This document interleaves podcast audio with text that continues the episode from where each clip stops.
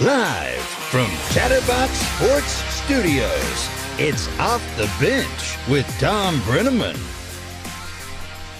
Well, good morning, good morning, good morning. Short night for most of us.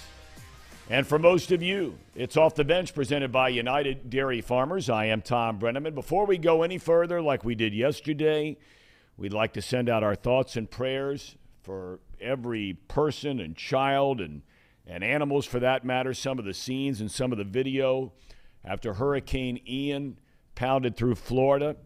Uh, it looks as though this is going to now reach South Carolina. And so our thoughts and prayers are with all. We are here every single day from 10 a.m. to noon. You can join us on YouTube slash Chatterbox Sports or on Facebook slash Chatterbox Sports. Please subscribe. Hit the notification switch to let you know when we're posting clips out there from some of the guests we have on. Uh, on social media, we can be found on Twitter, Facebook, Instagram at Thom Brennaman TV. That's Thom Brennaman TV, as in television. We are available in podcast form. So, a lot of you last night that asked me this question wherever you get your podcast, right? We are there. All right. Huge win last night not a pretty win, but a huge win. We know that Thursday night games are very tough in the National Football League. You play on a Sunday. Uh, most times it takes these players uh, till Thursday just to get right from the game on Sunday. Their body's right, their mind's right. The hitting is mind boggling in this sport, especially when you see it in person. It's just unbelievable. It is a violent game played by violent men who are big and strong and fast. So to have a Monday and a Tuesday and a Wednesday, and here you go again on a Thursday, big time win. Not a pretty win, but a big time win. They go to two and two, do the Bengals on the year two game win streak. All right. Five things here. Okay. Let's start with Tua. Now, look, this is all the internet rage out there. As many of you know, and I have shared with you before in broadcasting the National Football League every Sunday for 25 years. In recent years, the league has inserted an independent neurologist, both on the field and up in the booth, in case down on the field you can't see something, up top they can. I am not going to sit here and start questioning whether or not the Miami Dolphins have done something going back to last week's game and that staggering video of Tua taking a hit slams his head on the ground, gets up, tries to walk, almost falls down. They take him out of the game, they put him back into the game, and they win the game against Buffalo. Okay? I'm not going to sit here and get involved in the whole conspiracy theory that the Dolphins are hiding an injury because there is a protocol there. And the Dolphins shared with us it was a back injury, shared with you. And to everybody who would listen, it was a back injury last week against the Bills and not a head injury. In fact, they said he wasn't even in concussion protocol. Okay? Last night was terrifying. If you saw his fingers, if you saw his body, after his head slams on the ground following the slack, the sack, it was it was it was worse than the week before to watch that video. Okay? I'm not going to get into the blame game here because I don't know you don't know. Okay? If the Dolphins are hiding something here, or they were hiding something here, if it gets out, they will throw the book, they being the National Football League, at the Miami Dolphins. You also have to take into consideration the athlete himself. And what I mean by that is these guys, from the time they're this tall, are told by every coach and every parent and every teammate, man, you got to get back in there. I've done it. I've coached youth sports, guilty as charged. I did it when I grew up playing sports. It's a different time now.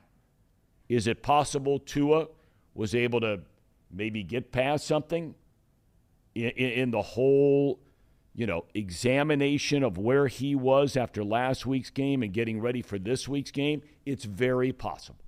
Okay? So before all these people out there want to start pointing the finger, and believe me, if the Dolphins are guilty, I'm all in. Jump all on them, throw the book at them. But we don't know that. You don't know it. I don't know it. And I'm not going to start accusing people of things that we don't know if they did or not. Okay, that's number one. Number two, crowd last night was unbelievable. Largest regular season crowd in the history of the franchise. The whiteout, it reminded me more of a college game than a pro game. The crowd was just unbelievable. And you heard even Tyreek Hill made a comment after the game. He's like, man, the jungle is the jungle. And for those of you that were there last night, boy, hats off.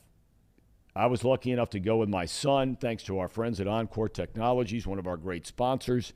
And, uh, and I got to tell you, uh, it, it, was electric to be down there last night. Beautiful night. Uh, it was fabulous. All right, number three, the Ring of Honor. It was very quick. Uh, it's at halftime. That's the way those things work. But congratulations to Willie Anderson and the great Isaac Curtis.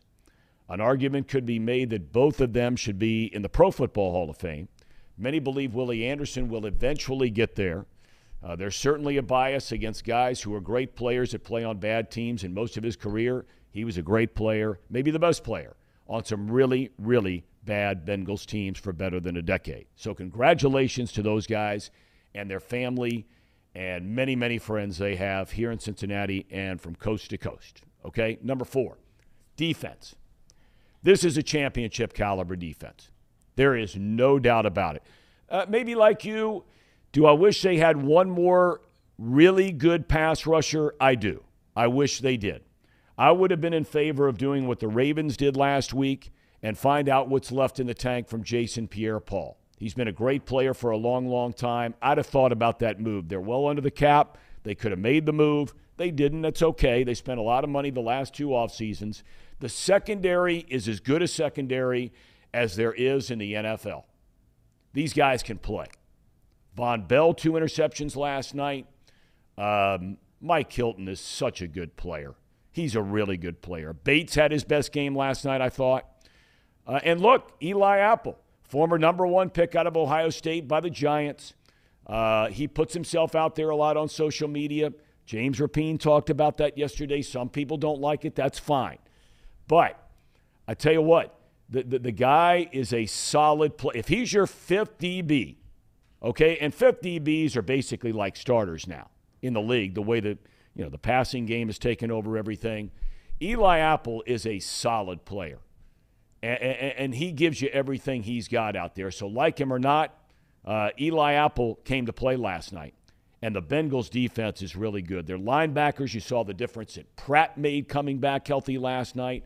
Logan Wilson made some incredible plays, in, including stepping up and making a huge hit on a run play, critical play uh, down the stretch of the game. Uh, this, this is a championship caliber defense. Which brings us to the fifth and final point, which is the offense. Now, look, they scored 27. Okay? So 27 with a good defense should be against most teams enough to win. And it has been the last two weeks. If they score 27 in either the first two games, they're 4 0. But I got to tell you, um, I'm a glass half full kind of guy, but I, I got to tell you, I'm not buying the offense. And I hope I'm wrong. And there's a good chance I am wrong because it took them a while to get going last night. 14 points through the first three quarters of the game for this offense and these players is brutal. It's brutal. You may not want to hear it. Maybe you're all excited. You know, what we try to do out here right on off the bench is lay everything right out on the table. I'm a fan just like you are, no different. But look, for the first three quarters of that game, you had no idea, none, that Ja'Marr Chase and Tyler Boyd were on this team. No clue they were on the team. The argument can be made. You know, you sit there and watch it. They're floating the safety all the time as basically a double coverage on Ja'Marr Chase. Okay, that's fine. But 14 points, Miami's defense is good. It ain't that good. 14 points with these weapons is not enough. Joe Burrow makes a comment after the game. Says the offensive line was great. Best they've been since he's been here as far as pass protection. He was only sacked one time. And we know all the issues through the first two weeks of the season where there were 13 sacks. But look, offensive lines are gauged by two things pass protection and running the football. Pass protection last night was good. It was really good. The running game for this team is awful. It's awful. It's not bad, it's awful. They're getting two yards per carry. They can't convert on a fourth down and one in the first half, and that play call for the life of me. You're running a pitch sweep to the short side of the field, and Burrow uh, uh, Mixon gets stopped. You can't score a touchdown, goal to go late in the game. You got to kick a field goal, which very much kept the Miami Dolphins right in the game. The Baltimore Ravens are next up on the schedule. And this offense needs to make a huge step forward next week if they're going to win that game. And again, I'm not trying to be negative here. I said the defense was great. I said the pass protection was excellent. Burrow was solid, not spectacular. But 14 points in three quarters against a defense like Miami, which is solid, not great, is not going to get it done. It's just not going to happen. They have got to figure out what they're doing on play calling and especially in the run game. Because if you turn into a one dimensional team like we've talked about on this program, like Buffalo looks like the Bills are becoming, and you're going to have to put it up 40 and 50 times a game because you can't run, that is no recipe for getting back to the Super Bowl. Speaking of the Ravens, they have their hands full this weekend. They're playing Buffalo. As we know, the Bills are coming off a tough loss in Miami last week. They will be hungry in front of a hostile crowd. Now, Lamar Jackson has, without question, been the best offensive player in the NFL through the first three games. There's no doubt about that. But think about this for a second. Most of us, after watching the first two games of the season, were ready to just go ahead and crown the Buffalo Bills as the AFC champions this year. If they lose this game, they have the same record as the Cincinnati Bengals at 2 and 2. So the Bills are beatable. If they go in and steal one in Baltimore, that's a huge win. Elsewhere in the AFC North, Cleveland is in Atlanta. I don't know about you, I'm surprised. Brownies are only a one point spread in that game. Pittsburgh is home to the New York Jets. Steelers a three and a half point favorite in that one. Huge game to watch over the weekend. Kansas City at Tampa Bay. They will play that game in Tampa, even after Hurricane Ian. It's a pick 'em game. Like Buffalo if Kansas City loses in Tampa Bay. The Chiefs, who like Buffalo, everybody says they're this, they're that, they're whatever. If they lose that game, they're 2 and 2. Mike Evans is back this week, questionable. Both Julio Jones and Godwin, the wide receivers for Tampa Bay. Brady and the Bucs offensively look great on defense. They do not look good on offense. On the college front, UC is at Tulsa, only their second road game of the year. They lost their other road game of the year, the season opener at Arkansas. Number three, Ohio State. They've not gone on the road yet. They will next week at Michigan State, but tomorrow in the Horseshoe, hosting the former Buckeye assistant coach and defensive coordinator Greg Schiano and Rutgers. Interesting game in the Big Ten, Michigan at Iowa. Iowa showed some signs on offense for the first time last week. They have got an excellent defense, and we know Michigan hasn't played anybody. Ohio University is at Kent State, Miami of Ohio at Buffalo, and perhaps the best game of the weekend is number seven. That's right. Number seven, Kentucky, going on the road in the SEC to undefeated and number 14, Ole Miss. Lane Kiffin and Ole Miss. Baseball news Aaron Judge will try and break the American League single season home run record tonight. The Yanks are back at home. No doubt, sellout crowd at Yankee Stadium. Baltimore Orioles in town. And the Redlegs start their final road series of the season this afternoon at Wrigley Field in Chicago. They're sitting on the 96 losses with six games to go. Will they find a way to avoid, for just a second time in 141 years of Reds baseball, to keep from losing 100 games in a single season? All right. It's great to uh, have all of you with us online. I mean, this is our uh, biggest number to start a show today. By the way, I, I, get a comment right out of the gate from B. Sewell about this this growth on my face, fellas. Casey McAllister, Brandon say hello, welcome. Great to have you guys as always. All your Morning. great work producing the program. Great work. It's the first time you've ever complimented well, us. Well, and it might be the last. So let's enjoy it while it's around. More more Casey than me. Casey's on his game. Casey's on his game. I mean, he was there last night. You were there uh, last night. I was there last night. I got to actually meet in person for the first time our main man, Zim Hude. There you go. Nice. How was and that? And his wife. She is absolutely adorable. Uh, Zim had a good time last night. He had a great time last night. And it was fun to be around him. He was all pumped up. Uh, I was sitting by him, and so he uh, he had a great time last night, and, and everybody who was down there had a great time last night. Uh, we got Paul Daugherty coming up at 1040 to talk about the Bengals game. He's got the morning line. He sent it out very late last night after the game was over. Uh, that's at themorningline.substack.com. Uh, we'll talk with him. In the 11 o'clock hour, we will visit with Dan Hoard, who later today, after broadcasting the Bengals game on radio last night, jumps on a charter flight with the UC Bearcats, where he'll broadcast tomorrow the Cats in Tulsa. Um, and then we do our picks for the remainder of the weekend at 11:30. But boys, first things first. We got about 15 or 20 minutes to kill before Doc comes on.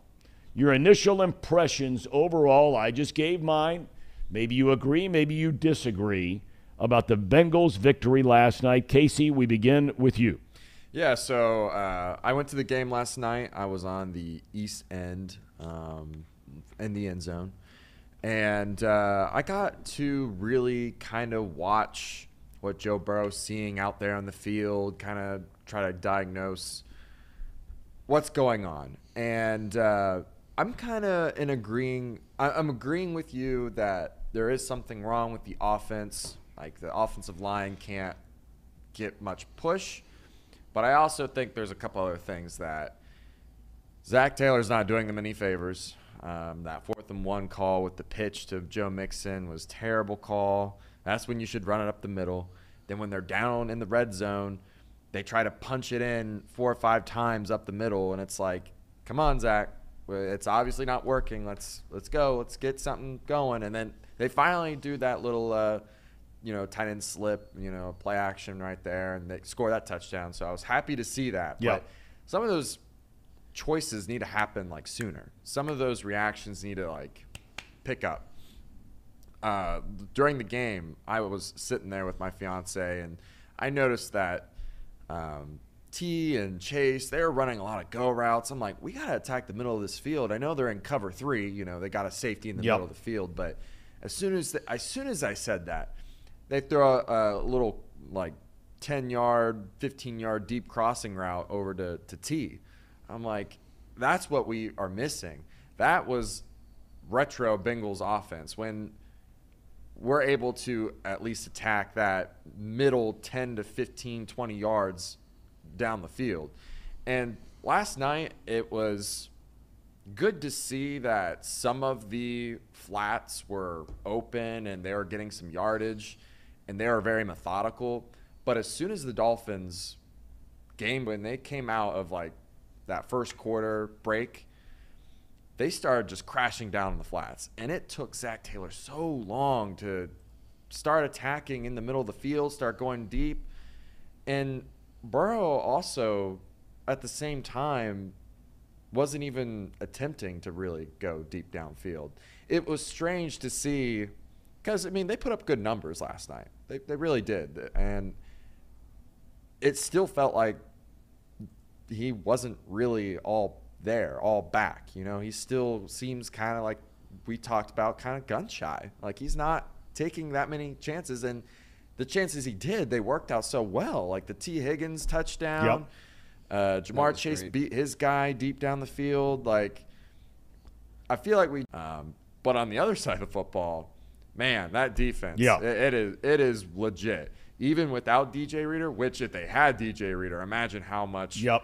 we would have just killed them there. Um, I mean, he he we're sorely missing him as that extra pass rusher, but I mean, I'm I'm impressed, honestly. I'm really am impressed. I thought going into that game, you know, McDaniel, he's the 49ers old offensive coordinator, right? Something like that.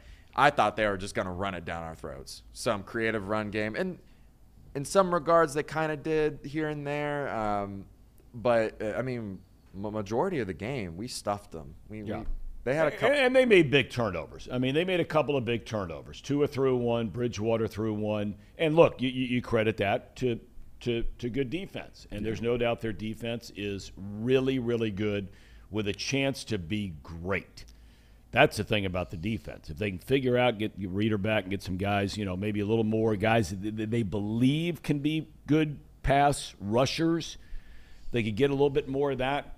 Um, they've got the rest of the package. Brandon, your thoughts on the game last night? You had the big tailgate, and then uh, you had a chance to check it out. What do you think?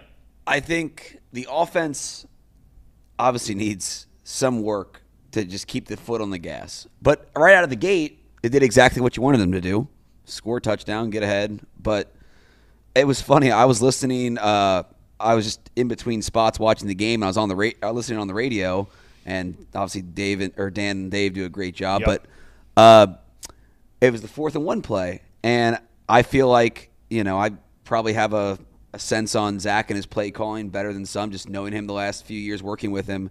And I looked at I looked at my buddy. I go, this is going to be something outside to Mixon, and that's exactly what it was. And I, I just some of the play calling. I- I feel like last year he was very aggressive and it paid off. And maybe there's kind of like Burrow a little gun shy this year because of the woes with the offensive line and the run game. But I mean, you gotta.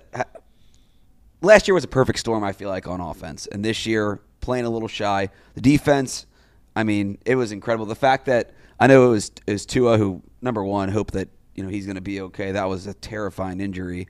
Um, but that ball he underthrew, it was kind of like poetic justice that Tyreek Hill had an interception on a ball towards him. Right. Yeah. Um, but overall, I think I think they're gonna like what Casey was saying. They're gonna fire on all cylinders. It's gonna take.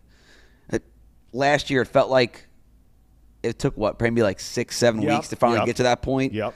And that's something they talked about last year, this year, starting fast and, and keeping the ball rolling. And it's just, They're heading in the right direction. yeah, it's it's harder than it looks, but they got they got to come out and punch him in the mouth right away more. Yeah. And I would also like to add on top of the defense that our secondary is very underrated. And I mean, we had two interceptions, or was it three? Vonn Bell had two, and uh, I think that's all they had. I think. Well, the the one to uh, I got to check that. Uh, Maybe they had a third. yeah, they might have, but the uh, Eli Apple one um, that wasn't called. Yeah, how do you miss interception. Uh, I, I You're was- exactly right. That one was. Uh, we had a the refs, man. They they're killing us on some of these calls. Luckily, it hasn't hurt us yet. But that Eli Apple one, that was really impressive, and I'm surprised that it didn't get challenged or called. You know, or, you know, called See, on the but field. this is the stuff, Casey, we talked about last week or two weeks ago about challenges. And who is responsible for that? Anybody that has seen the freeze of Apple intercepting the ball and both of his feet clearly in bounds. Okay, now I was sitting in the stands. I didn't have access to uh, seeing whether or not the guys on Prime and Amazon replayed that. Did you guys happen to be? Uh, you you didn't see it, did you? Brandon, didn't. were you anywhere near it? No, I did not. But for see it. some of you that are online right now and with us on YouTube, l- let me know if um,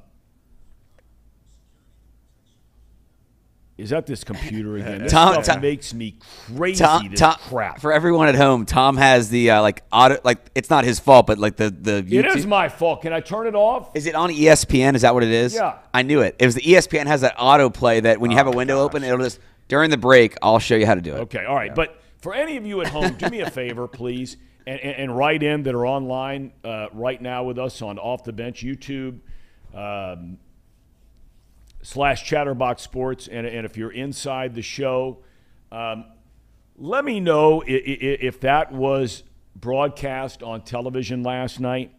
Um, Key says it was a catch toe drag. Um, okay. Well, look, the bottom line is um, that's a play that if someone is designated for that role upstairs, and we don't know the answer to that question with the Bengals. Brian Billick shared with us that uh, many, many other teams have that, that person that sits upstairs viewing the monitor from the game broadcast um, that can that has a headset on that has instant communication with somebody down there on the field, whether it's Zac Taylor or, or somebody next to him, to throw the challenge flag. Um, that's an interception by Eli Apple. Yeah. Just like the week before, it was a touchdown. I believe it was T. Higgins. Yeah, for Yeah. T. Yeah. That that rule is so weird Yeah, to me. that that rule is. I, I don't get that me. rule. I'm still waiting for somebody to explain that to me. I That- thought that's gonna be rewritten. Pretty well That's gonna a be long rewritten. Time, and uh, and I don't get it.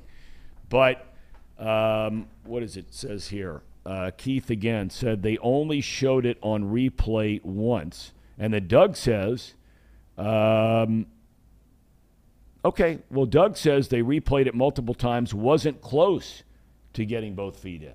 So I, I- I don't know. So for me to talk about it. I mean, I I'm just seeing the pictures on Twitter, Yeah. and I, I, I maybe I can pull them up at some point, but they, they look like he's got both feet in bounds, and the ball is tucked like this, like he, he's he's Yeah. catching the ball and he's got it like this, Right. and it looks like he's got both feet down, and as he's coming down, he's still, you know, carrying it down with him like that, and I don't know if they don't consider that because it's like a, a basket catch that he's not got full control of it until he's got it tucked away or or what exactly the the issue is there. But um Okay, well, there's a lot of there's a lot of disagreement w- w- with some of our loyal followers here. Uh, we mentioned a moment ago where Key says they only showed it once, and, and he thought it looked like uh, both feet were in. Uh, Doug comes back says he replayed it multiple times. It wasn't close to both feet in. Uh, Alex says I agree with Doug. I think the picture isn't worth a thousand words. Uh, ben says I thought it was an interception. To me, it looked like he didn't step out until after he had control, but the refs uh, missed it. Nathan agrees with Doug. Dustin says Amazon showed one replay from one angle. Local channels showed multiple replays from different angles, but that wasn't while it was going on. Um,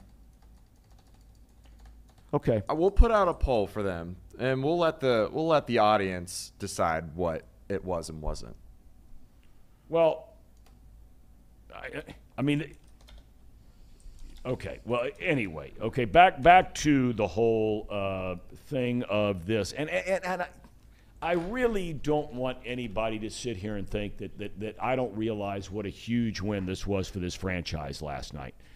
Um, the marketing of the whole black and white thing was fantastic. You guys like the unis once you saw them out on the field? They look Oh, great, yeah. right? Yeah, the They helmets were on. awesome. I will say, I'm I like throwback stuff better. I know the players don't, but like the old Bengals helmet from the '60s with Yeah, uh, Bengals, the orange helmet. oh yeah. my, I want that one day. Yeah, I but like that helmet. But it was it was super cool, and everyone. I mean, you guys were there inside the game.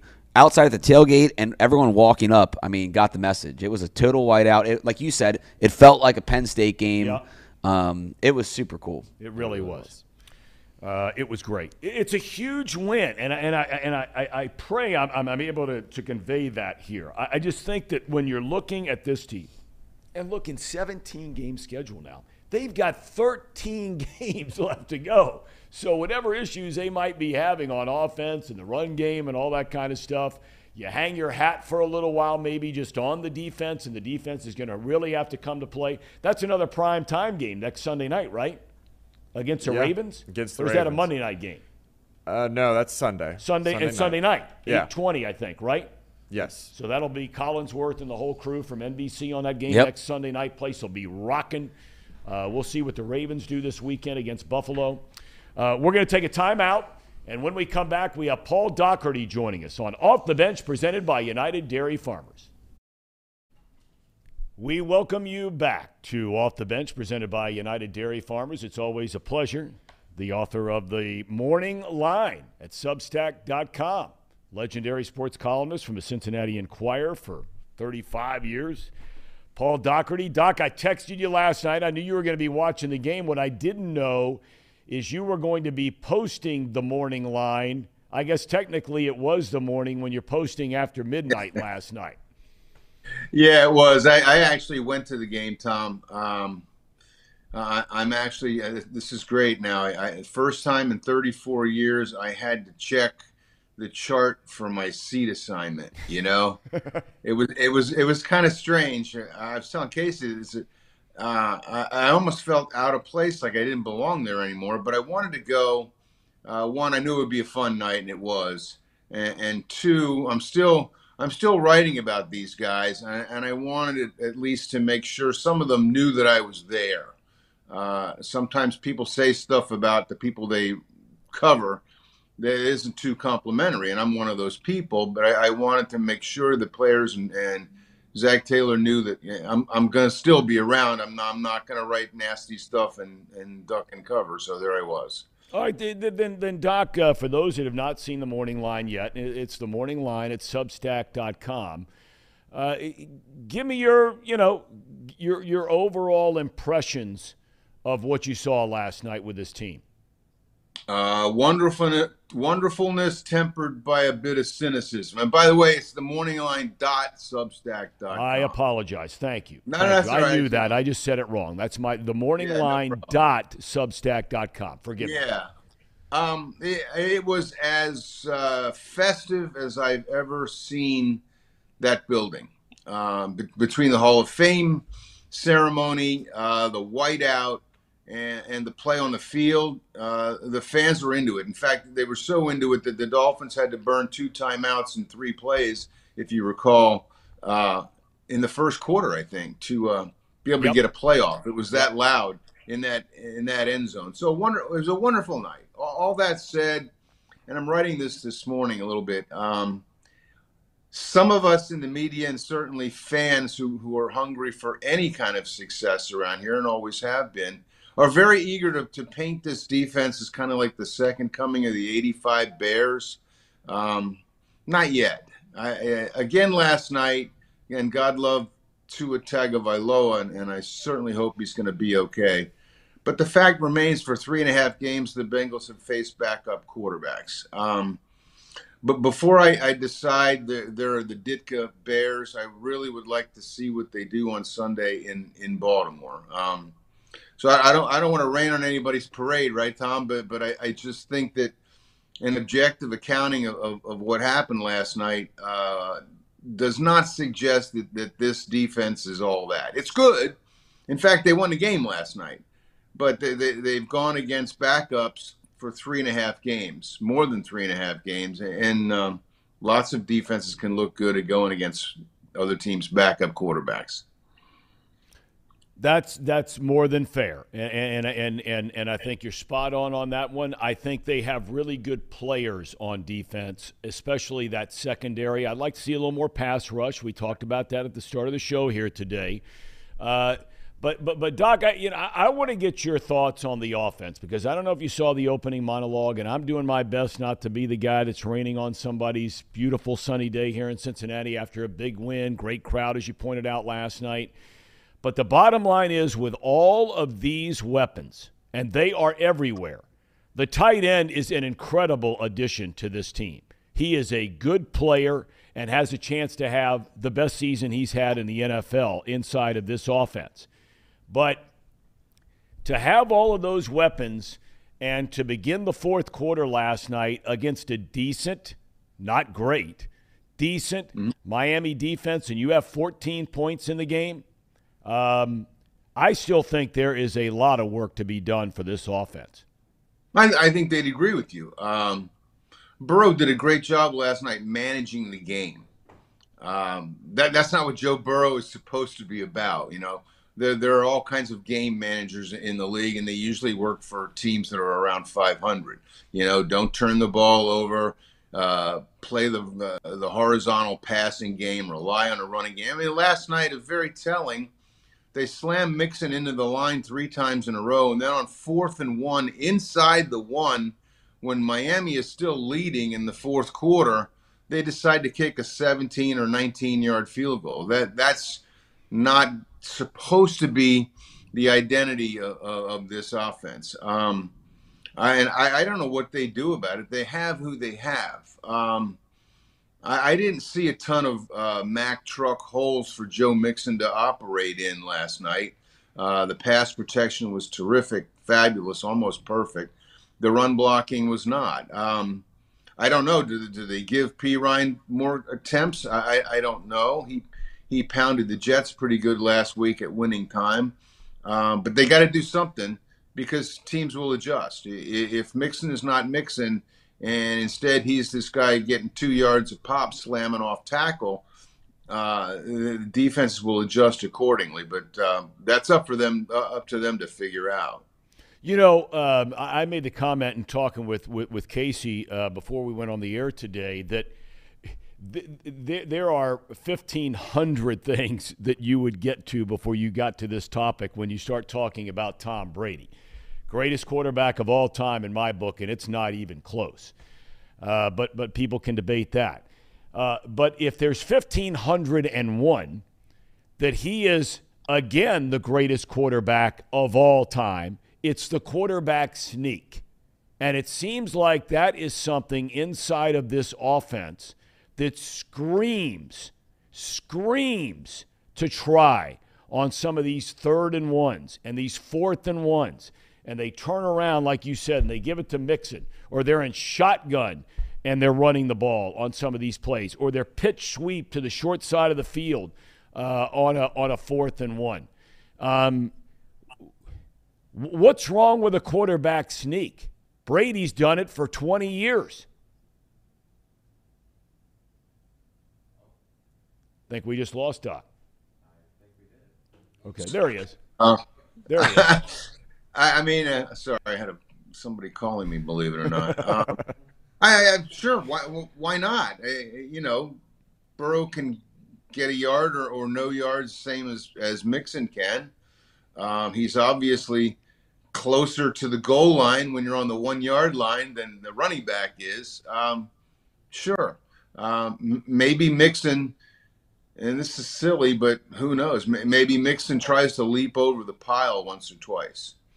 You know, get the ball and leap and cross the the, the proverbial invisible plane instead of just running behind uh, a, a lineman's butt. I, I, don't I don't know. I mean, I, again, I don't know either. I don't know either, but I mean, it, but but if the other stuff's not working, it's worth trying something. And and I just don't know. And and, and Doc, you you know, you tell me you've worked here for a long, long time, lived here for a long, long time. Um, and and but we've all you know traveled around and had the chance to travel around and go to different cities and and, and so on and so forth. I think it's fair to say that in every town uh, to a greater or lesser extent depending of course on one one team's offensive success that play calling is questioned regularly in every single town. But i think it becomes more magnified here, and we're only four games into a year, and I said a second ago it's 13 more games to go. So they've got plenty of time to get this thing straightened out and get this thing rolling. But I think it's fair to question a lot of the play calling that has taken place with this offense through the first four weeks. Uh, well, sure it is because you're you're not going to be playing uh, Teddy Bridgewater and, and, Cooper Rush and and Mitch Trubisky and Joe Flacco every week. at some point, you're going to have to score to be able to beat a team. You can't rely on your defense to stop, you know, Lamar Jackson or or, or Patrick Mahomes or even Tom Brady. So um, I, I, don't know. Uh, other than running Mixon wide on fourth and a yard and, and making the decision to kick a field goal um, in that situation in the fourth quarter. I didn't have a huge problem with the playmaking. They desperately wanted, or play calling, they desperately wanted to get Joe Mixon going. Uh, and they did in the first drive, um, and, and, that was great. Uh, to continue to try to pound him up the middle when he just isn't having any success with it is gonna at some point is gonna catch up to him. I want to talk to you a little bit, Doc, about the whole Tua thing. Um, mm-hmm.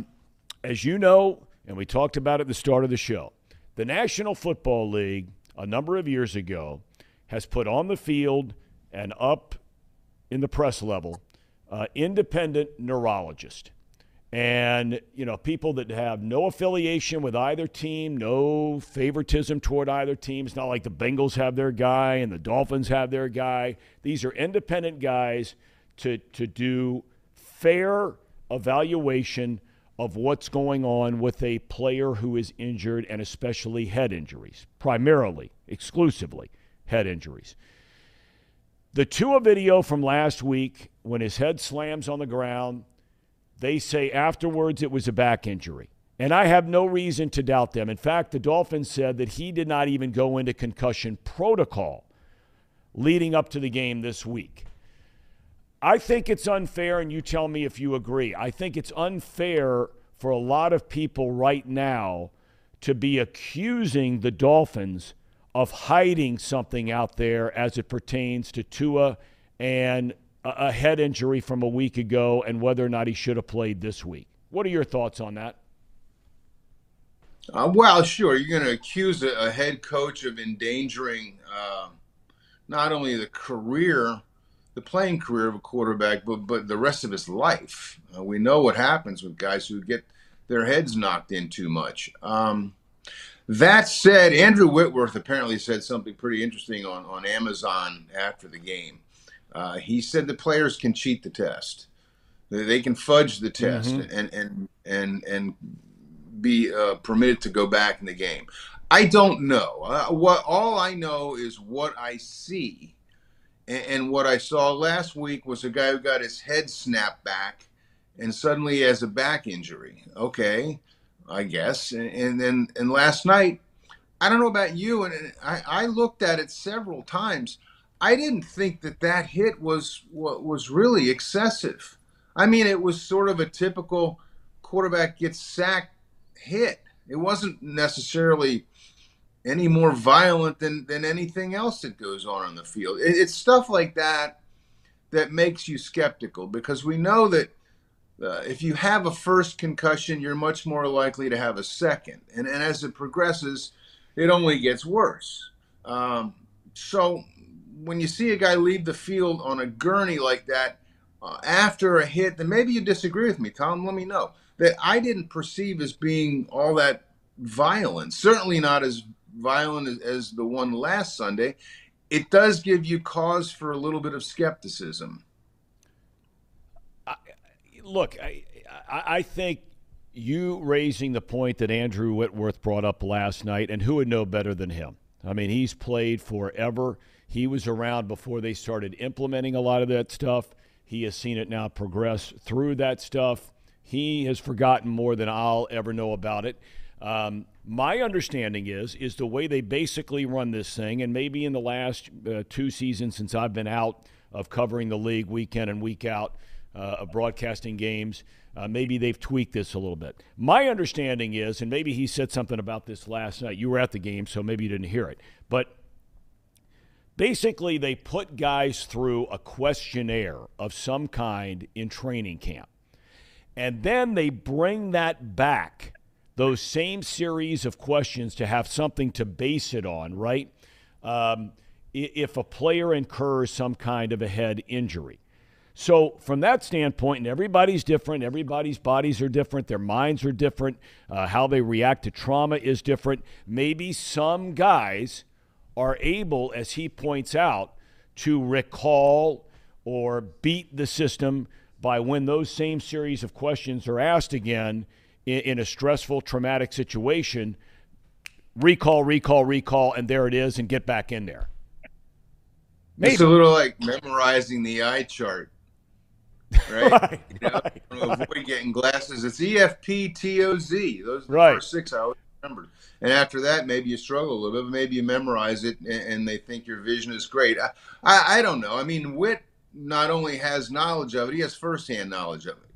Uh, he, he apparently cheated the test and went back in, and only was pulled after a, a teammate during a game was concerned for his uh, mental and physical well-being and told the coaches, "Hey, it's not right." get him out. Um, okay, so um, you know now all of a sudden,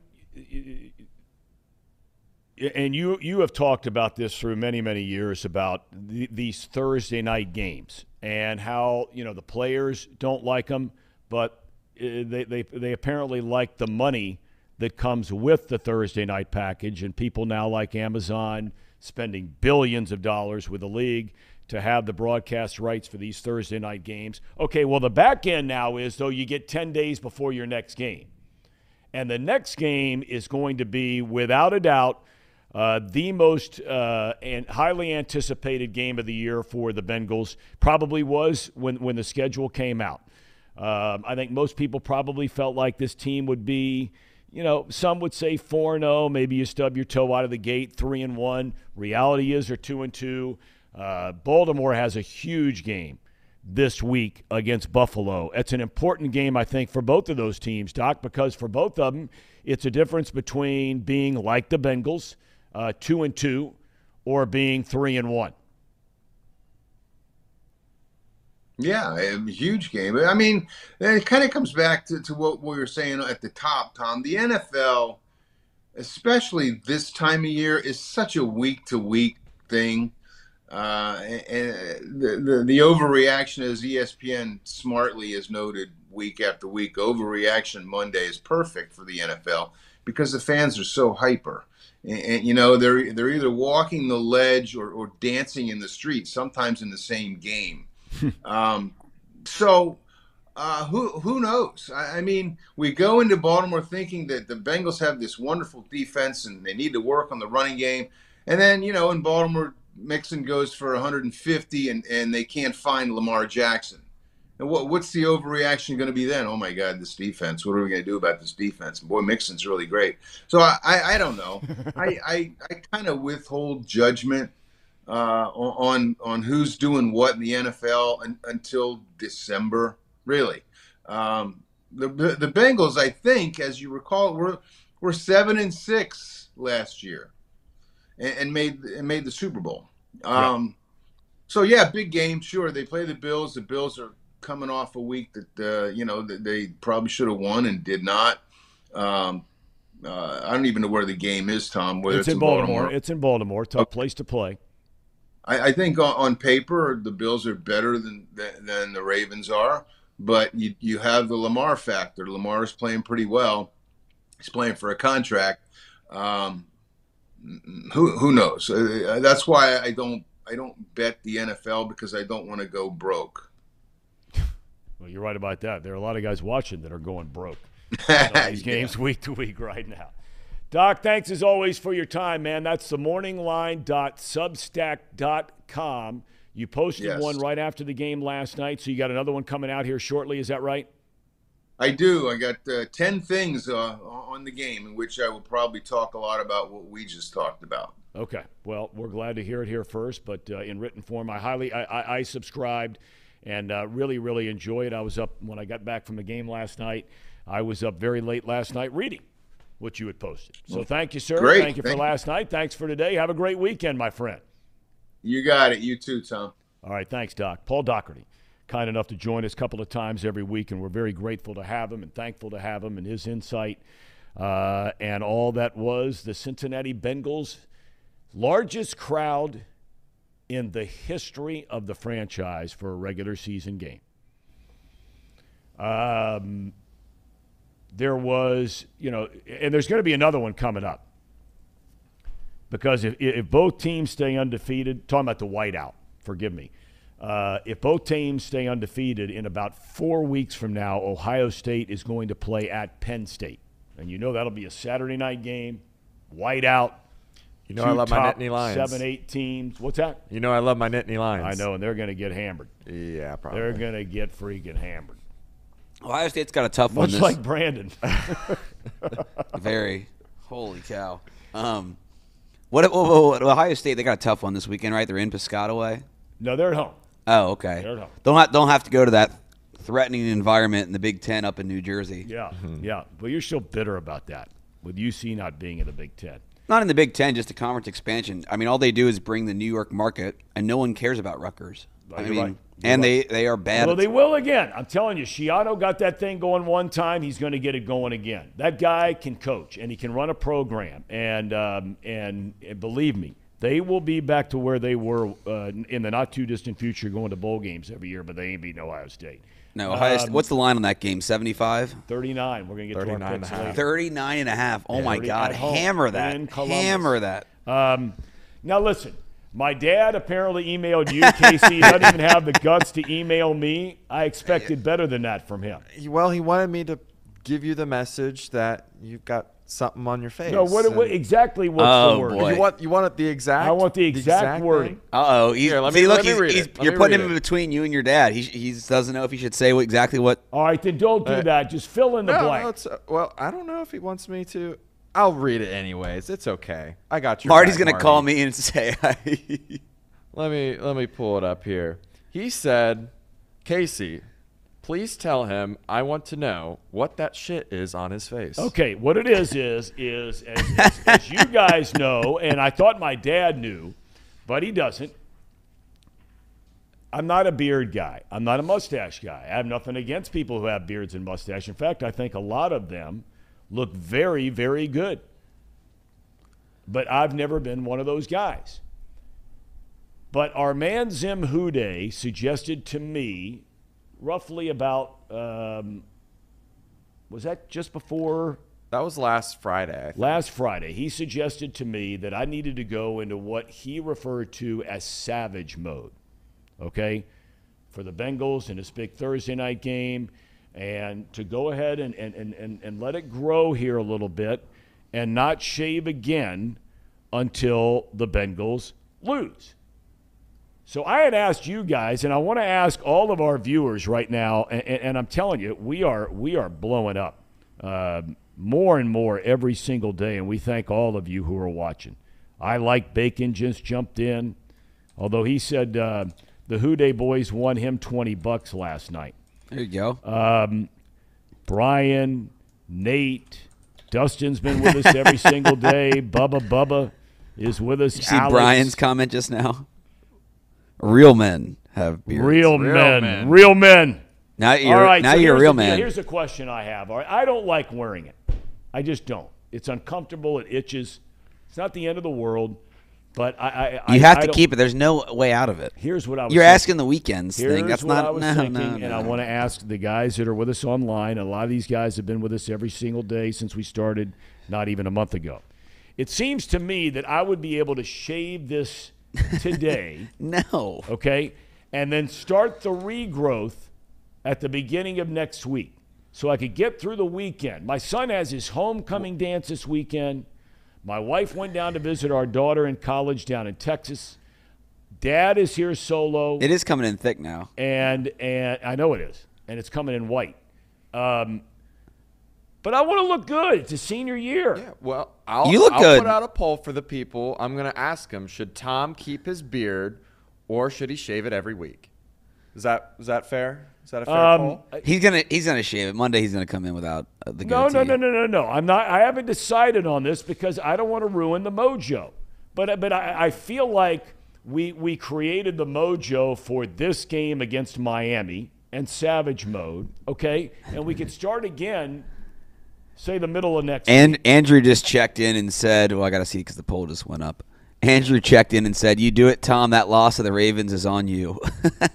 I know you knew that was coming. Hey, Matt, thanks for the nice compliment. Says this is the best show going in Cincinnati right now. Andrew, come on. Come on. I mean, are you serious?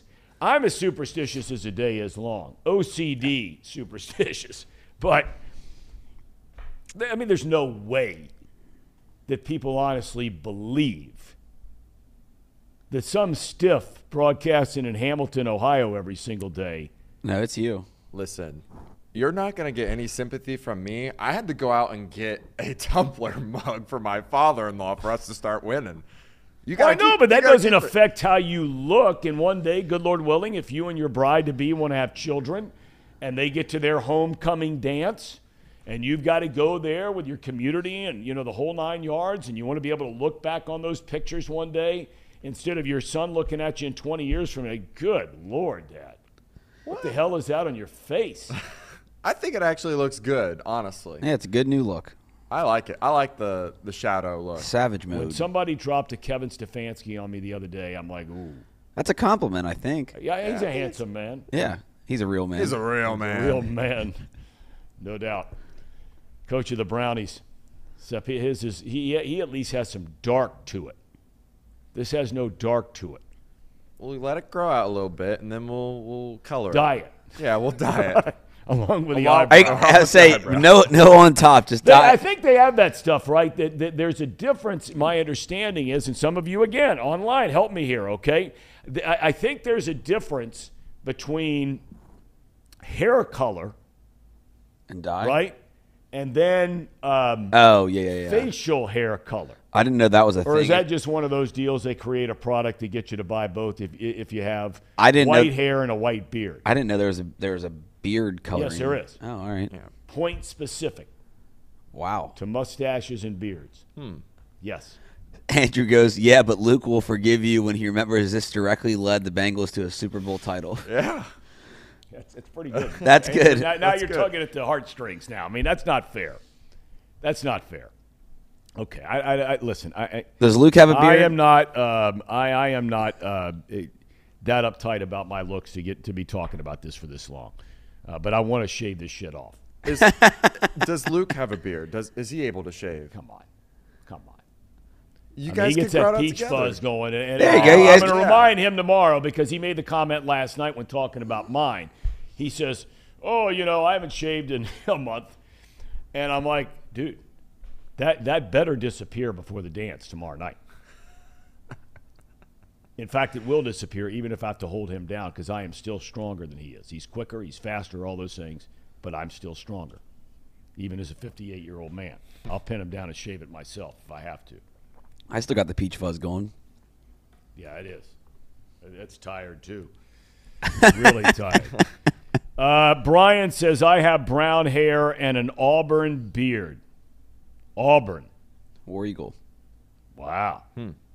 All right. Richard says shave it. Says I'm with you, Thom. I can't stand day four and beyond growth. As of right now, 85% of the chat has said yes, keep the savage mode. Yeah, because it's not them. it's not them. It's not their kid at homecoming. It's um. But I respect your opinion, and then we asked, and so we value it. All right, boys. Uh, Dan Hoard coming up in a couple of minutes. He's getting ready to jump on a charter flight with the UC Bearcats on their way to Tulsa, Oklahoma, for Tulsa UC tomorrow. Last time playing Tulsa, yeah. It won't be next year. You think? You think the Big Twelve will be next year? The Big 12 is next year. That's for sure. yes. For sure. This is it. This is the last of the American Conference. Okay. No more Tulsa. I'll miss Tulane trips. Uh, no more ECU. All of that. Okay. All right, we'll visit with Dan Hoard, get his thoughts on the game last night, the Bengals game. He was here doing the play-by-play with Dave Lapham. uh, and we'll get his thoughts on the UC game. Okay, we'll take a quick timeout. Back with Dan Hoard in a second. All right, back on Off the Bench, presented by United Dairy Farmers, and kind enough to join us each and every week is the radio play by play voice. Resting those vocal cords today after a late night last night of both the Cincinnati Bengals and the University of Cincinnati football Bearcats. Dan Hoard, Dan, you look like you're somewhere else today. You're not your normal spot. Where are you, if I may ask?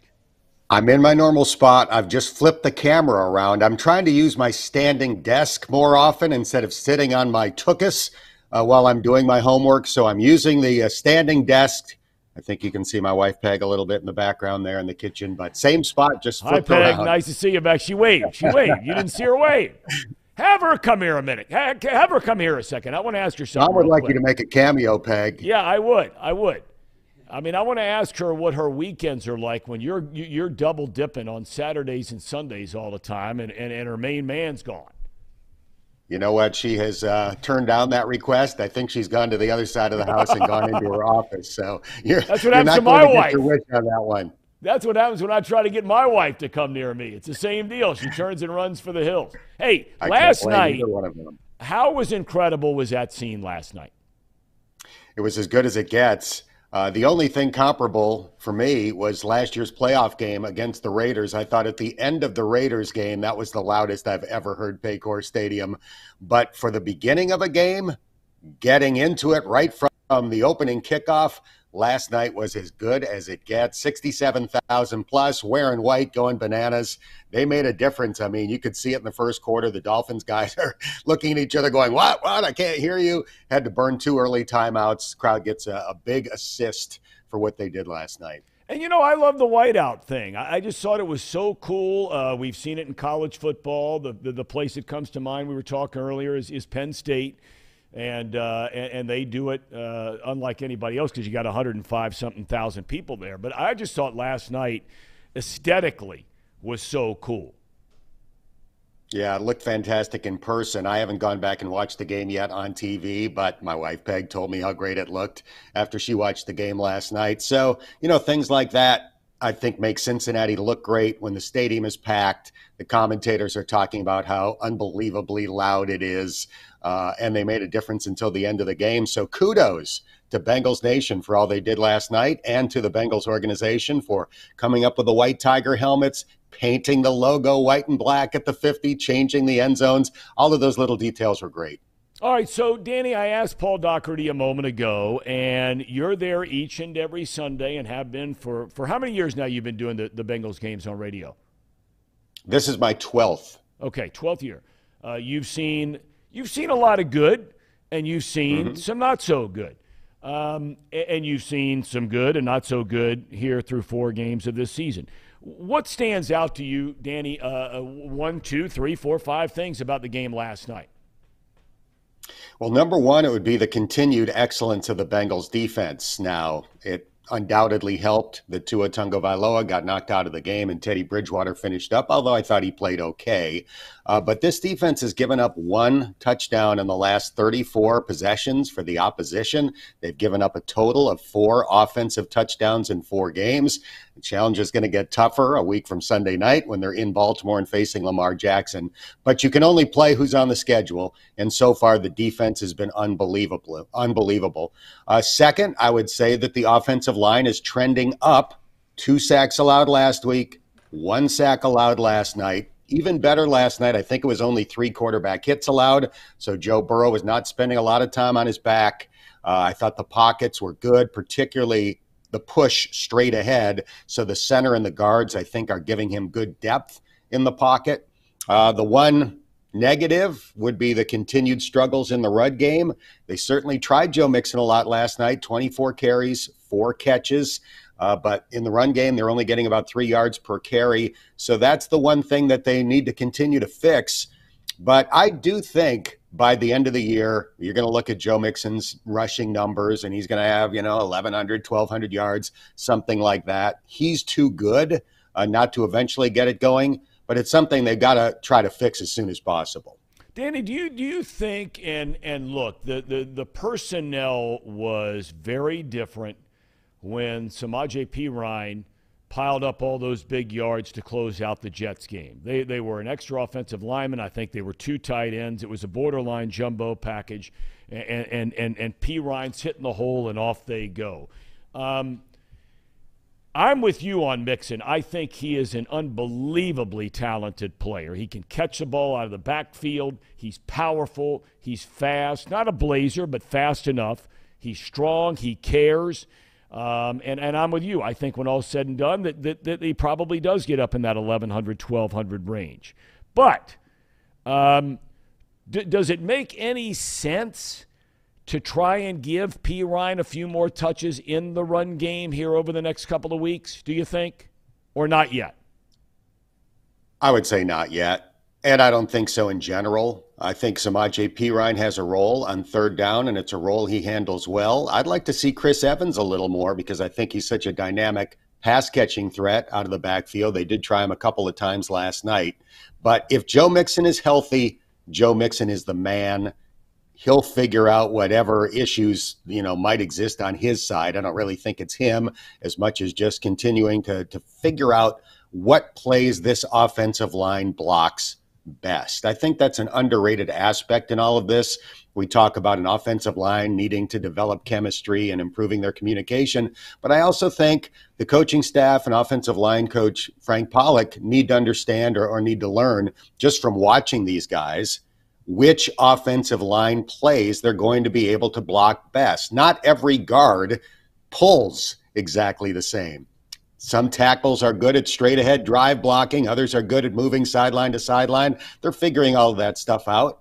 I have a lot of faith in Frank Pollack and you know, they're, they're, I don't think they're going to be the best rushing team in the NFL. If they were, we'd probably know that by now. But I do think, you know, they've got the pieces to be good, and I'm sure they'll get a lot better soon. Danny, how well have you gotten to know, if at all, and it's tough to have media access, especially uh, over the last year and a half, a lot more for the first time this year than, than the last couple of years, and he's only been here, what, three years now, I think. How well have you gotten to know Vonn Bell? And if, and if you've talked to him enough to make, you know, to form an opinion – Tell us a little bit about Vonn Bell. This guy's a hell of a player and has been for a long, long time, and not just because he got two interceptions last night. He's just a really good player he's a good player, but I, I, think maybe the biggest contribution he's made to the team is just setting the tone in his professionalism. I think just about everybody's heard by now about you know the schedule that he keeps. He's the first guy in. He gets a workout in at the crack of dawn. Several teammates have, have followed his lead and started doing the same thing, particularly young defensive backs. I just remember, Thom, that when the Bengals signed Vonn Bell, I reached out to Luke Fickell because I know that, you know, Coach Fickell was with him at Ohio State. And I basically said, you know, what what should the Bengals expect out of Vonn Bell? What does he bring to the table? And Coach Fickell talked about how much of a, you know, tone setter and program changing kind of guy he was at Ohio State. He's just the ultimate pro, doesn't say a ton, but does everything right every day. And that's a big reason why this franchise has turned things around. They've added a lot of pros like Vonn Bell and uh, eliminated some guys that don't have that attention to detail and work ethic, and it's made an unbelievable difference. I don't know how many of you out there uh, subscribe to The Athletic. I think if you're a hardcore sports fan and you have a few extra bucks in your pocket, and in this day and age, in this climate, in this economy, then not, not a lot of people do. But if you're able to chip in and buy that, they're one of the great articles that's been written since I've been subscribing over the last couple of years was a story on what you just said that the argument can be made that the single best recruit that Urban Meyer ever signed at Ohio State was Vonn Bell for all of the reasons that you just talked about. The other guy I want to ask you about, maybe he doesn't have the same kind of reputation as Vonn Bell, but um, that's Eli Apple. Now, he's a guy that has thrown himself out there a lot on social media. We know all about that. You know, I thought he showed tremendous restraint. Uh, and, and, and, we talked about this with James Rapien that right after the Miami game last week against Buffalo, Tyreek Hill throws the challenge, you know, out there on the table. Uh, one of the rare times Eli Apple does not bite. He doesn't have anything to say during the week. He just shows up and plays. What have you seen out of Eli Apple these last couple of years as a Cincinnati Bengal? Well, on the field, he has certainly been a very solid player. When you look at NFL teams, your second cornerback typically isn't a Pro Bowl level player, and I'm not saying that Eli Apple is, but he has been extremely solid, especially since the second half of last season. I do think he showed a lot of restraint last week. Normally, that is not his strong suit. If somebody comes after him, he fires right back, sometimes to his own detriment. But, you know, I'll, I'll go back to another UC connection, Thom. Kerry Coombs coached Eli Apple at Ohio State as his defensive backs coach. Uh, they were very close. Eli Apple gives a ton of credit to Kerry Coombs for his development in becoming the 10th pick in the NFL draft. Kerry Coombs loves him. And I have a lot of respect for Kerry and his opinion about players. So when Kerry told me that, it kind of opened up my mind to, uh, you know, kind of having a clean slate where Eli mm-hmm. Apple is concerned. Eli has been great to me. Uh, I made a point to just to chat with him very briefly after the game last night, just to say I was happy for him since he. I thought maybe there was a chance his interception should have been a pick. I saw a still photograph today where it looked like he might have got both feet down. Yeah. Uh, so, you know, that would have been nice for him to have that moment. But in any case, his teammates like him. I, I, think there are times he would be wise to, you know, put his phone away and uh, avoid uh, social media. But hey, you know, in this day and age, it's hard for some young people to do. But I'm glad the the Bengals signed him last year. It's turned out to be a very good pickup. It, it really has, and you don't it, you don't know he signed the one million, uh, the four million dollar deal. I think it was this year. Whether they keep him beyond this year, but we got 13 more weeks and hopefully more than that to to, to, to be concerned about such things. Um, UC, you're getting ready to jump on a plane here in about two and a half hours. Team making the trip to Tulsa. Uh, Tulsa's no pushover. Um, three and one so far on the year.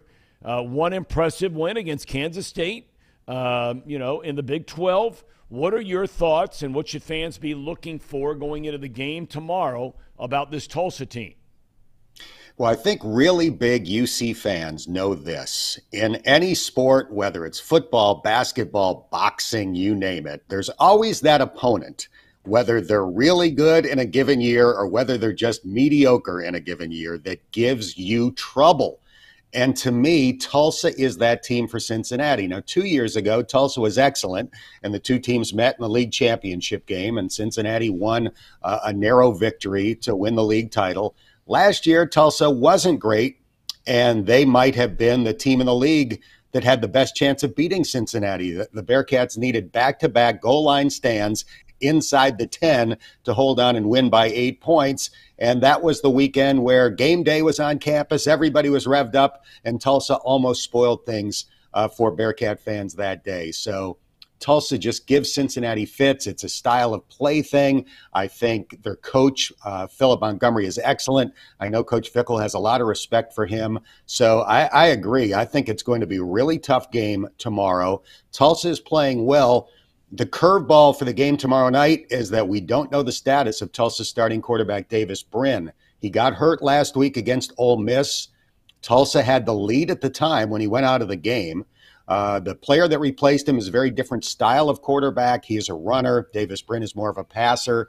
So that adds a, kind of a wrinkle to the game tomorrow. And Tulsa may know if Davis Brin is going to play. They probably do, but they uh, you know claim it's a game time decision. We won't know until the two teams are warming up before the game tomorrow night. All right, strictly from a UC standpoint, uh, personnel standpoint, uh, Danny, and, and, and, you know, you you've kind of given us inside info about some guys to keep an eye on that you see in practice and that you uh, hear coaches talk about. Um, anything out there, whether whether it's a position group, uh, an individual player, where you say to yourself, you know, I look for this group or this guy to be a bigger part of this team tomorrow. Anything stand out? Nothing that really stands out along those lines. I think we've kind of established now who, you know, the the big game-changing type guys are for UC, but I think just the continued emergence of Ivan Pace is a huge story on this team. When he transferred from Miami University, I think the coaching staff thought, you know what, this guy is going to be a nice situational piece. He's a really powerful pass rusher. He once had six sacks in a game. We're going to throw him in there on third and long. He'll get some sacks. He'll make some splash plays. That'll be nice. Instead, he's been so unbelievably good. They put him at middle linebacker. He's running from sideline to sideline. He was the National Defensive Player of the Week last week when he had four and a half tackles for mm-hmm. loss. He leads the nation in that category. And it just goes to show you that height isn't everything because they list him at six feet tall. He's probably 5'10, 5'11. That's why he wasn't recruited by uh, bigger schools than Miami coming out of Colerain High School. But this dude is a player. And I guarantee that when Tulsa put on that tape this week, they were like, oh my Lord, who is number zero? And how do we block this guy? All right, good enough. Danny, safe travels, my friend. Thank you for your time. Wish your bride a good weekend. You have a good weekend. Safe travels and enjoy a rare Sunday off. How about that? It's my birthday. Timing's good. It's my Joel, birthday. Boys, you ready? Here we go. Happy birthday to you. Come on, guys. Happy birthday to you. Not much enthusiasm. Happy birthday, dear Dan. Happy birthday to you. Hopefully, the rest of your birthday songs for you, Dan, are a hell of a lot better than that. I, I, think that's pretty much guaranteed, Thom. But thank you, thank you for the thought. I appreciate it. Absolutely. Happy birthday. See, you, Dan. Happy birthday. Have a great weekend. Thanks. I will. All right. I didn't think we were so bad. Eh, were we? Eh. I mean, come uh, on. I mean, I'm I'm sitting here hungover as you know what. So I think it's just we don't have good singing. No, voices. you guys have no enthusiasm. I had, I was getting. I mean, it. you know, seriously, if we're going to, do, the only thing you guys have shown that enthusiasm about is the darkest moment in the short history of this show. We know what that is. I thought that was one of the Cincinnati greatest Bengals. Nathan Hines See this comment? What did he say? Please, for the love of God, don't let Brandon sing again. Not a chance. Not a chance. Six four one two Mars. Pitiful birthday song.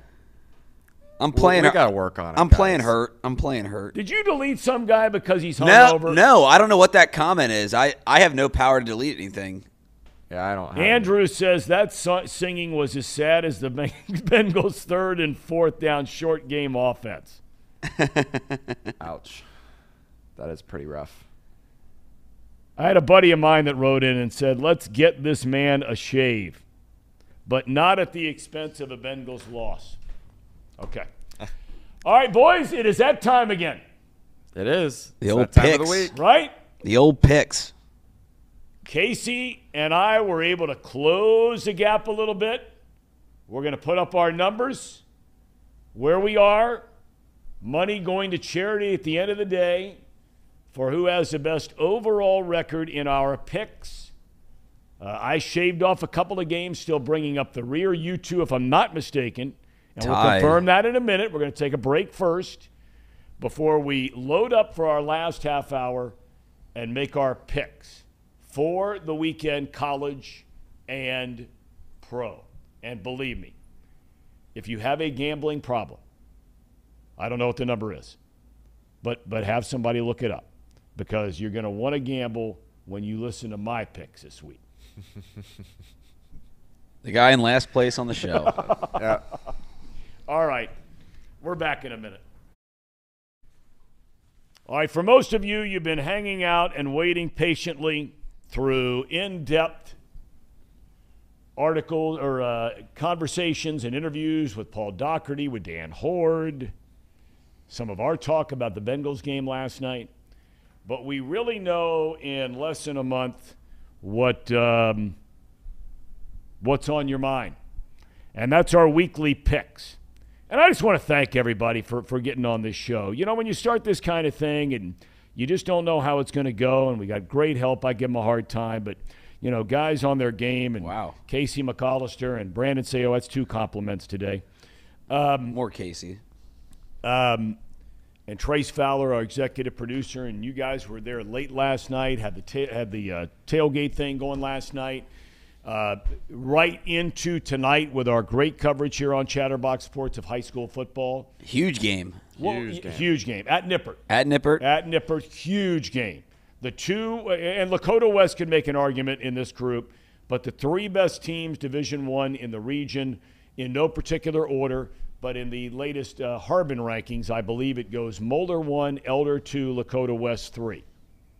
Well, Moeller and Elder play tonight in the GCL South after Elder absolutely just ran over and through and stomped all over, which you never see, St. X last week at the pit. Uh, and Moeller, in my opinion, has looked like the best team in the state of Ohio. They have the best player in the state of Ohio in Jordan Marshall, their running back. He's being recruited by everybody, all the big boys. All the big boys are after this guy. Uh, he's only a junior. Um, and so tonight's a huge game right here on Chatterbox Sports.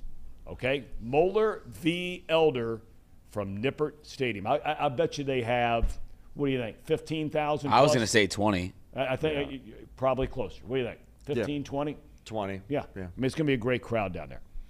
Uh, but this has been so much fun and, and doing this show every day, and I hope some of you enjoy it. We invite you to tell other people about it. Uh, if you're a company that would like to be a part of this program, we'd love to have you. Um, you're not going to spend what you would spend out there in the legacy media world. That I can tell you. And, uh, and we think this thing has a chance to build into something. So thank you. All right, boys, here we go. These are the numbers. Just a reminder. After, uh, Brennaman comes away with a dub last night. You two got dubs last night. Yep. Yep. So 500. I Congrats. told you guys once I got to 500. Uh, You're going to start taking I off here. mean, it is going to look like Edwin Moses, showing my age. Back in the days of running, young man out of Dayton, Ohio, multi, multi gold medal winner for the United States of America. So there you have it. You two guys are 10 over. I'm at 500 and even five games back. So are we ready? We're ready. All right, let's start on the college front. And we're going to start with what you just uh, we mentioned earlier, Michigan at Iowa.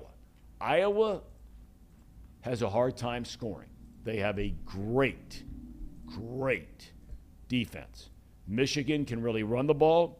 They like their young quarterback. They really haven't played anybody. They were tested last week against an okay Maryland team. Pulled it out near the end, but their schedule is like the worst in college football. They, they really have played nobody. And now you go to Iowa, one of the coolest places in the world to watch a football game. They have that great tradition where the Children's Hospital overlooks the field, uh, and, and they stop the game and, and they wave up to the kids who are up there in the hospital. It, it really is a cool place to watch a football game. Uh, Iowa City. The spread, what is it? 10 and a 10 half. and a half. Ten and a half. Uh, I just don't think Iowa can score enough. I'm taking, and it, believe me, I hate taking them in any form or fashion. That team up north, Casey. Ooh.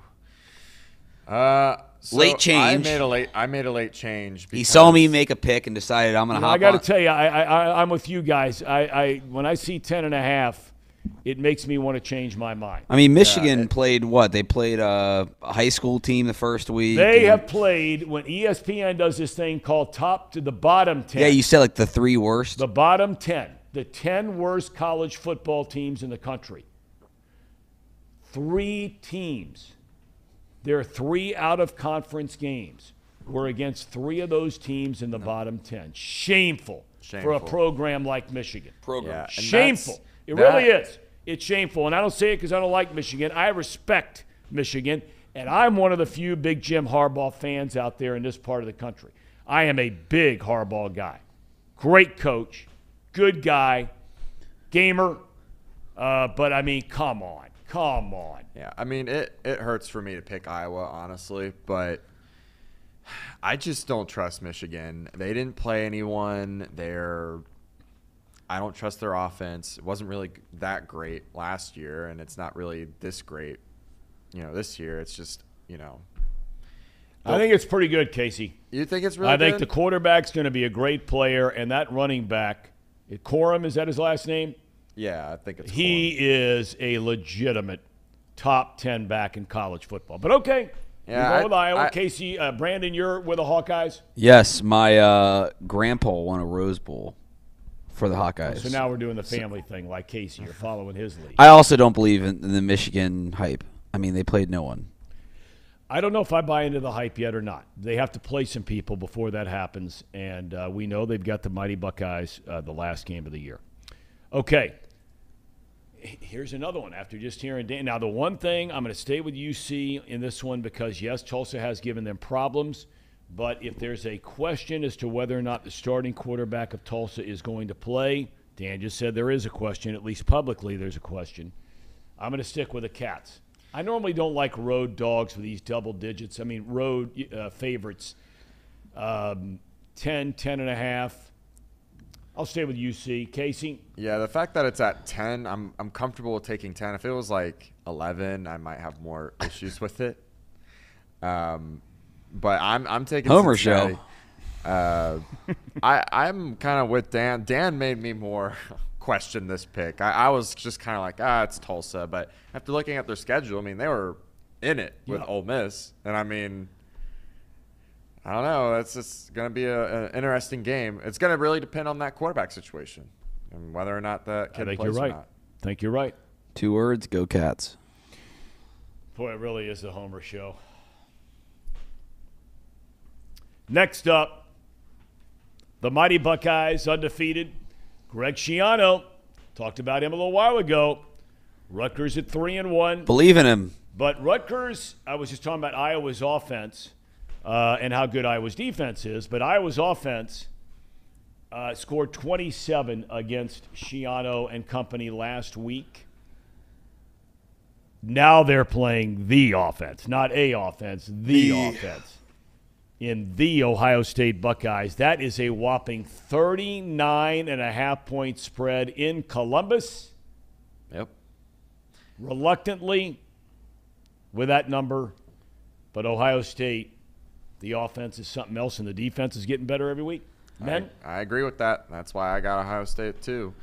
And usually I don't pick I don't pick the, the, the favorites on big spreads like these. After week one with the Oklahoma State game, I, I, I told myself, don't do it, Casey, but it's a Ruck, or Ruck, Ohio State's gonna they're gonna cover seventy seven in this game. Oh. Would you care to double down on your bet there, and you get two losses if they don't cover no, 77? no, I'm not gonna do that. But I'm willing to give you that. they're not gonna cover seventy. I, the, the score is gonna be like They, they seventy to seventeen. 70. Yeah, it'll be like seventy to seventeen, Yeah, something like yeah, that. But yeah, I think you're right. C.J. Stroud, the last two games, has thrown 10 touchdowns. Rutgers, One ugh, pick. Okay. the big one, Yeah, this is a big one. This is the a big blue. This is a big. Kentucky's ranked seventh. Ole Miss is ranked 14th. But uh, you know, I, I I meant to look at this a minute ago, and you know, you guys go ahead and give your picks, and then I'm gonna I'm gonna say something about um, Ole Miss here. Go ahead. Yeah, so I'm picking Kentucky. They haven't done me wrong yet. I believe in uh, their quarterback. What? How do you pronounce his last name? Le- Le- Will Levis? Levis. Yeah. I, I like Levis a lot. I think so. I said it for two years. I should know. and I I think Ole Miss has a good defense, but like they haven't really played anyone either. Like I don't know if it says more about Tulsa or Ole Miss. See, that's Whether what I, that- I, I'm yeah. trying to look up here. I, I want to look at was- Ole Miss. The Grove's gonna be rocking. The Grove's gonna be rocking. Well, you talk about a team schedule that stinks. Ole Miss. Oh. Yeah. Who do Ole they Miss have first three? anyone. Troy, which, you know, I mean, traditionally Troy's a rock solid program. Central Arkansas, they win 59 to 3. Georgia Tech, who's awful, they've already fired their coach, beat them 42 to nothing. And as Danny pointed out, they were behind to Tulsa, their most recent game, when Tulsa's starting quarterback was in the game. Uh, and they only won that game by eight points, 35 to 27. Yeah, I was gonna say it's not by much. All right, so it sounds like you're taking the Cats. You know what? Uh, I'm going to change. I had originally said Ole Miss, uh, but I'm changing Casey to Kentucky. There you go. We got it. Thank you. Yeah. And I mean, I I just kind of believe in the Kentucky hype. And I know they beat Florida and Florida wasn't really that good and I haven't really played anyone else, but I don't know. This is the this is the game that they can really prove it. And uh, I just don't believe in Ole Miss. So Giant graphic. That is a giant Ole Miss graphic there. I'm, I'm assuming not, you're. I'm not that. Uh, I'm not that confident in them. Wow. You going with Ole Miss, huh? I am. Why? Why? Strategic. What's the reason why? Well, Brandon? someone someone's got to be right here. That's the issue. Um, no, I, I I think I I'm I'm in on Kentucky. I just you've seen it before with UK, where they have you know a game that can get them to the next level, and they stub their toe a little bit. So Well, you think you think Ole Miss is gonna at least score seven uh, over them, a touchdown over them? That's my my thing. Like I don't think they're gonna. yeah, lose. no, I, I I think it's gonna be. I, for some reason, I got Ole Miss. I I'm taking them, Take 'em. and I got to beat you guys. So got to be different. Okay. Um, we Oh. have my alma mater in here somewhere. Are they Yep, next? they're next. Okay, now, now, now Who are you picking? Hold on a second. Uh, You already know my pick is. I pick them every week, and I'm going to pick them every week. And I, I think that you guys should start to pick them, quite honestly, with me. I have been Because I'm giving games, especially when you consider their schedule. I- I called the Fordham you know, cover you know last what? week. No, Listen, listen. And I was the only one that was right with the and I Fordham know cover. Their programs are on, you know, galaxies difference, okay? But they're playing Kent State this week. Now, The Golden Flash. you want to talk about two teams, two schools that are playing people? Well, they're getting paid. Well, I understand that, but I'm saying it, it, it's one thing to play one or two of those teams. How about Kent State at one and three? There are three losses. They gave Georgia all they wanted last week. 39 to 22 was the final in that game. What? Really? It was a seven point spread going into about the middle of the third quarter. They've played Washington, who's undefeated. Washington. They've played Oklahoma, who was undefeated when they played them. Their only win is against Long Island, and then they played Georgia, the number one team in the country.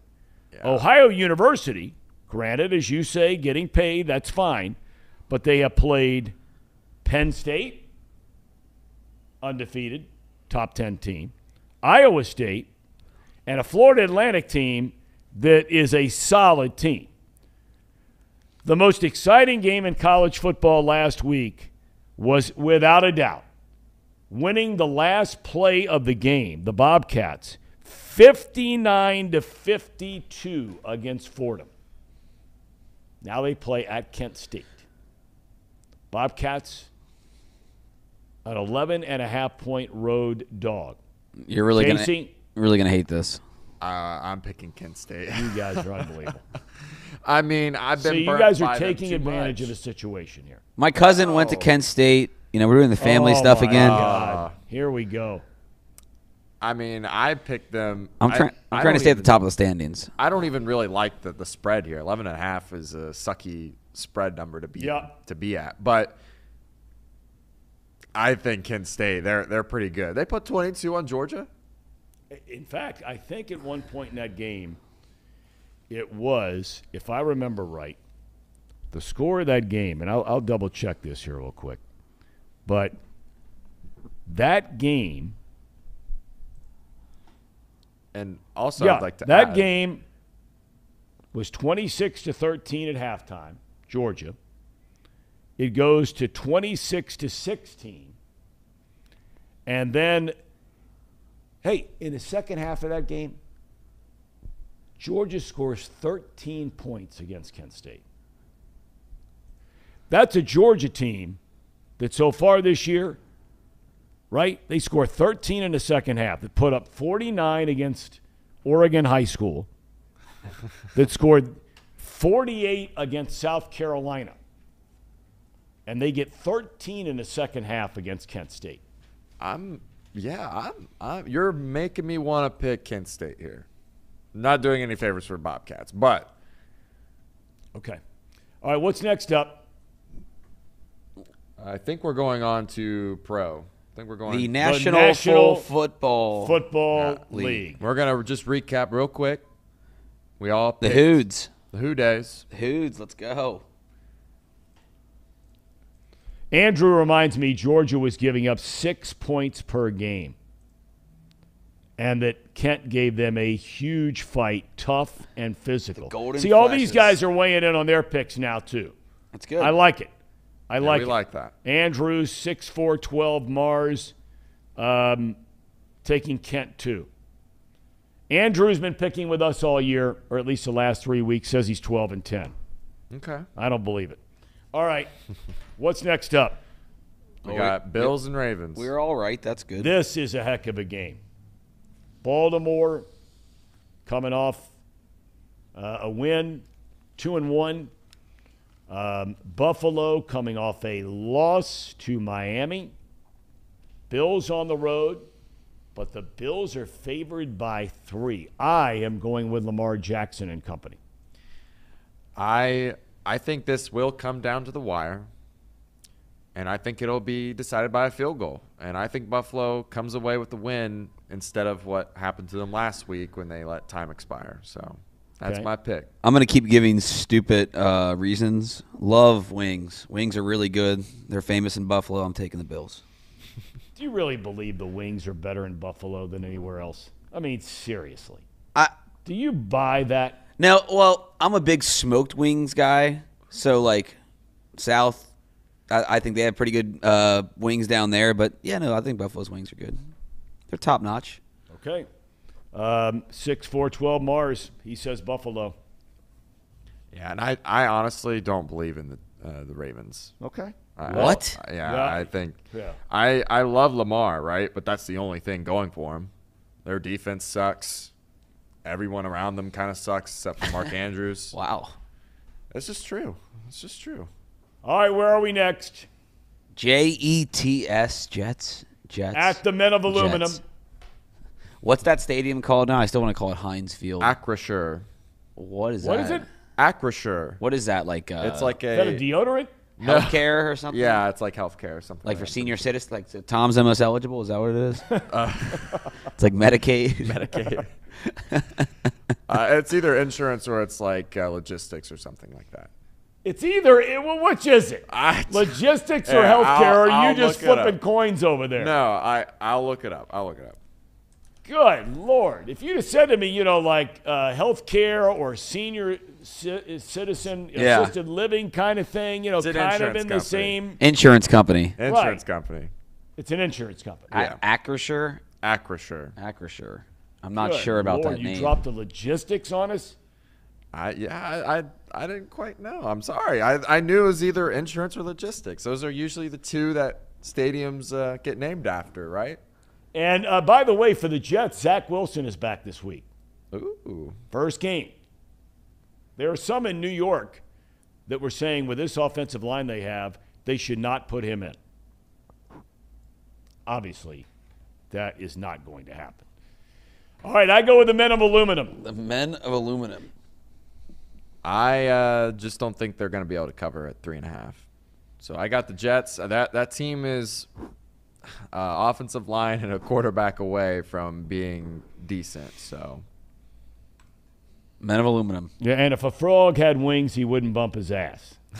I've never heard that before. I've never heard of that one. Before. Okay. I like that one though. All right, so go ahead. Next one. I think we got Browns at Falcons. Brownies, brownies. They're in my my power five. They are. Not They're betting two and against them one again. with um, should be three and zero. We all agree. They blew that 13 J point E lead. T S Jets Jets No Jets. cha- That's right. They blew it to the Jets. That's right. But they're not blowing it this week in Atlanta. I, I- this is, listen, this is one of those games where the wise guys, they know something we don't. They they know a lot that we don't know, but they know something here that we don't know, because now, granted, Falcons had a nice win last week, um, but Brownies a one point favorite. I'm taking the Brownies. Yeah, uh, I'm also taking the Browns. I feel like this is a trap for some reason. Why are they only favored by one point? Yep. What what's going on there? Is That's what there I some mean. Maybe Desmond Ridder Ridder's starting is going to take things over. Ooh, Conspiracy would theory. Be, that'd be interesting. Not going to happen out. yet, but Is Mariota playing that bad that they would consider that, or I don't think so yet. I don't think. Eventually, I think ha- by halfway through the season, Dez is going to be the starter in, in Atlanta, And well, I forget which week they play here, but that would be super cool for one of his first starts to be in Cincinnati. Yeah, it would be cool. Uh, that would be really cool. I got to shout out uh, Andrew for telling me that uh, that was college game day celebrity picker level analysis, Brandon. Which I know he, he's dogging some of the guests that just get up there and yeah. Tell you what, it should be noted here, because I really don't pay a lot of attention to the Falcons. Guilty as charged. They lose their first game of the year by one point against the Saints. They play against the Rams, and they lose by four in LA. all right. Okay. They come back last week and they beat the Seahawks. So that's a team that could be two and one. Uh, Maybe. Mariota is hitting on um, 63% of his passes, three touchdowns, three interceptions. They are really running the ball Hang on. Can I with Cordarrelle Patterson. Can I also I would like to say that Myles Garrett and Denzel Ward are both questionable, and maybe that's why they have them only as a one point favorite. Well, and Garrett, Myles, yeah, I forgot that was your automobile accident. yeah, if Myles Garrett doesn't play and, and Denzel Ward, I don't know. This is that- Patterson, who is the largest quote unquote running back in the history of mankind, this side of Christian Okoye, has 49 rushing attempts for 302 yards. That is 6.2 per carry. As a Wow. team, the Falcons, okay, are averaging five yards per carry. wow, really. I may have. I- um, We might have made a mistake here. We might, but, but you know what? If we made a mistake, all of us make the mistake. We move on. Yep, that's true. Okay, we move on. What's next? We got the last game, Sunday Night Football. Oh boy, this is a big one Yes, it is. in Tampa, where the mighty Bucs are struggling on offense, are playing great defense. The Chiefs shocked last week, losing in Indy. That won't happen again. Pick 'em game. I'm changing my pick, Casey. Wow. What? I am. Where are you going? I with? swore to myself I would never in my life again, ever, pick against Tom Brady. And I'm not going to start on this program. Wow. Wow, this is gonna be this is gonna be the determining game, I guess, for for us this week because I got the Chiefs on this one. They're struggling in Tampa right now, struggling, and I don't see them coming back from this one either. So I I gotta go with my boy Pat Mahomes. Timmy Brady. Going with the uh, the old Tampa Bay Buccaneers. I'm with you, Tom. Um, 6412 Mars says KC wins. He says Chubb at- KC, not not not you. Kansas City. Yeah, Kansas City, City says, uh, but, but but in the I guess they would in that one. They'd be both. Andrew says Chiefs big. Brady is washed up. okay. Uh, that's awesome. Okay. So we're going to take a. Or you, should we just go right into? It's time to get out of We- here. Do we need a- have a cherry on top. We do. I just need a quick break to. All right, then we'll take a break and we'll be back to tie a ribbon around this uh, borderline fiasco in a moment. Time to tie a ribbon around this, but we never leave you before we give you our UDF cherry on top. I never know what's coming.